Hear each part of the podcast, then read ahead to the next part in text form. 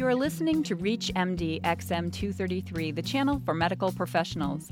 To quote my guest, I've seen people in every state of neurological decline, and I've seen death over and over again. And this makes me feel lucky about life every day.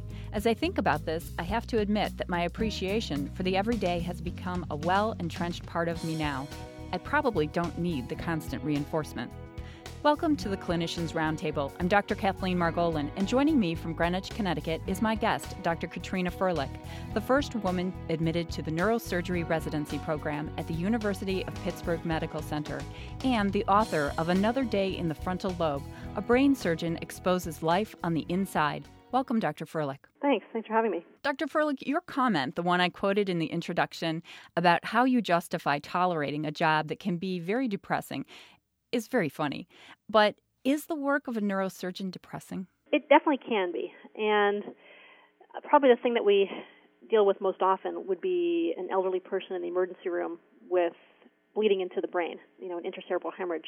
That tends to be, at least in my practice now, one of the more common scenarios. And so we're dealt with not so much the surgical decisions, but almost more the, the social and ethical decisions. You know, what what is a life worth living? What does the family want? What would the patient have wanted?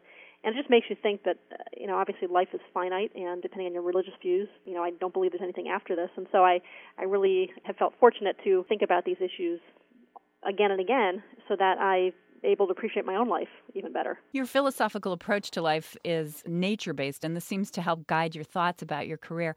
What about fellow neuro- neurosurgeons who believe differently, perhaps having religious or mystical beliefs?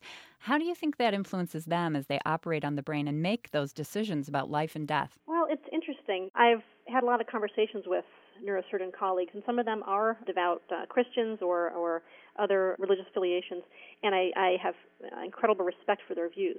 I'm not quite sure if the end result is any different. I'm not sure if their surgical decision making is dramatically different, but I think it may change how they talk to the family, for example. It may change what they think is a is a life worth living, for example, as well. It's interesting when we have our M&M conferences, morbidity mortality conferences, with a whole group of, group of neurosurgeons. There will be incredible differences across the spectrum as to how to handle, say, an elderly person with an intracerebral bleed. You might have one guy saying, why would we consider surgery at all? And the other guy, the other end of the spectrum, will say, well, wait a minute. You think a, a life in a nursing home with a weak arm and leg is worse than death? I, you're, you're crazy. That could be a very fulfilling life.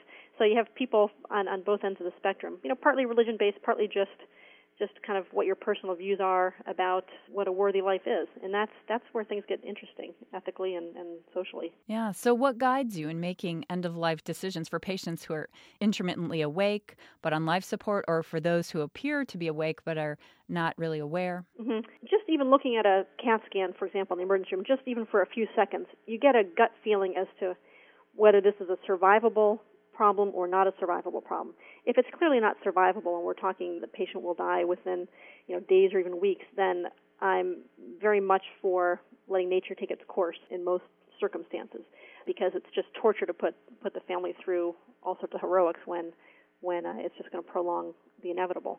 There are obviously some cases that are on the fence, and that requires a, a lot of discussion with with the family, and in terms of really trying to lay out the reality of what the future looks like. And I've had patients who have looked for second opinions where I've been the second opinion, and they've said, you know, Dr. Firlik, do you really think that we should put our family member through the surgery? And and I've realized they don't have a full understanding of what the post-operative course will look like. They don't have a full understanding of you know the months of therapy and, and possibly not regaining consciousness and the and the infections that'll set in and all the all the problems that go along with brain injury. But I think just being really out front and open is, is key. Talk about the experience of waiting to see if patients will return to consciousness or enter a severe persistent vegetative state after a severe head injury. It's an interesting phenomenon, and I'm always amazed just to watch that, even though I've seen it over and over again. It's amazing to, to round on, on a patient in the ICU one evening and they're not conscious and the, the, the next morning they are. And we don't know exactly how that occurs or why that occurs in detail. But I'm not a religious person, but it does seem like one of the more miraculous things that we see, partly because it's it's still somewhat mysterious.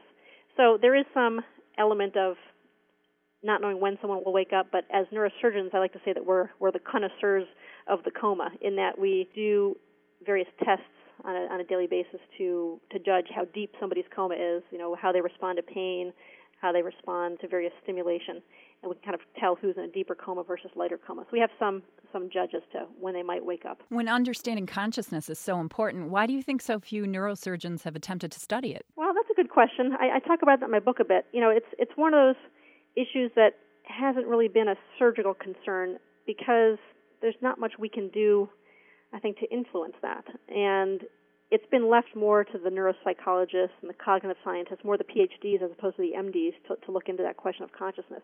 I think partly we haven't had the tools to study it.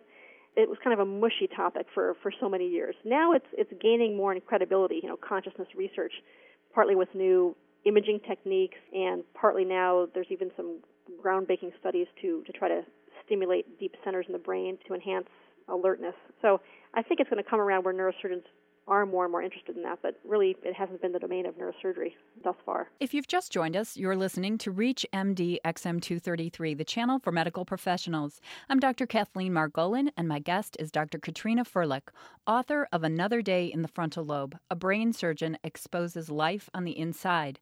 Dr. Firlik, we're talking about how serious the content of your work can be, but talk about the humor that is used to help those in your field to cope. I like to expose the culture of neurosurgery from an insider's perspective, and, and there is a lot of humor. In fact, as a resident, I, I remember other specialists would would say, "You guys always look like you're having so much fun. Why is that? You're dealing with all sorts of death and destruction and terrible cases, but for some reason we had a great com- camaraderie on our team in residency, and it, it does help you get through the day. And it's not the type of humor where we're directing it at the patient, for example. We're not cruel in that sense. It's more the black humor that that just makes light of the terrible situations that we have to deal with all the time. It just helps us get through. And I think it can be misunderstood if you're an outsider eavesdropping in on a conversation.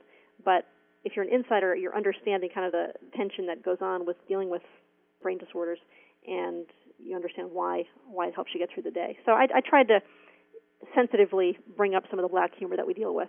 And I was a little worried about that, but I think it worked out okay. I think so. I think people reading could appreciate that it's it's situational. It may sound harsh sometimes, but understanding that it's meant for coping and it's meant for getting through. Right, exactly. On the more positive side regarding your profession, you are able to treat many of the most fascinating disorders using techniques that are constantly evolving. That's true. And that's part of what attracts people to neurosurgery in the first place is the technology and uh, the fact that there's so much to learn and, and the research is, is so fascinating into different neurosurgical disorders. So it's the feeling of a great frontier, kind of where, say, cardiac medicine was and, and, it, and it is now. But finally, neurosurgery is catching up to treating the brain in electrical stimulation sorts of ways and new techniques for spinal instrumentation and new techniques for treating aneurysms. There's, there's a, whole, a whole new world of possibilities that weren't available even 10, 15 years ago. Mm-hmm. And because the brain is so complex, you are called in to deal with a much greater variety of disorders uh, than specialists for any other organ. That's true. It's funny because, for example, one thing that is a bit difficult to get used to from residency then going into a practice is that you can't do everything in neurosurgery. It's such a vast field, everything from brain surgery to peripheral nerve, you know, carpal tunnel surgery to spine surgery to carotid surgery on the neck. We, we, we have such a huge spectrum that you can't be proficient in the entire spectrum. So you do, as you go along, end up limiting your practice to just the things that you see often and just the things that you know you'll be able to do well again and again and again. So you learn everything as a resident, then you realize, wait a minute, I'm not going to see X, Y, and Z, so I better not do X, Y, and Z, and you, and you start to tailor your practice accordingly. You say in your book that you find beauty in the brain. Can you explain what you mean? Oh, definitely. Yeah, I've always been fascinated by pictures of the brain, even before I, you know, before I became a, a neurosurgeon. Brain anatomy, and was always a, a huge fan of Oliver Sacks, who wrote about the brain. But th- but there is a beauty in the brain, which I think is difficult for people to appreciate if you don't know much about the anatomy. I think people have this idea that it's just a big blob of, of mush. Really, it's incredibly intricate, and if you look at cross sections and, and looking at the brain in various imaging ways, it's unbelievably intricate and complex. And the more you know about it, the more beautiful it gets. Sometimes neurosurgery residents can become wary after dealing with severe neurological damage, forgetting to stay connected and attentive to cases. You tell a really touching story about your meeting with a boy with cerebral palsy. That was one where I really had a huge respect for one of my pediatric neurosurgery mentors. And it was a case where I had to see several patients in a row in an office setting in the hospital. My job was to quickly get in there, get the history, do a quick physical examination, and then present my findings to the attending. And obviously, I wanted to be efficient. I wanted to get the job done. I didn't want to dawdle too long on any one patient because I wouldn't get the job done.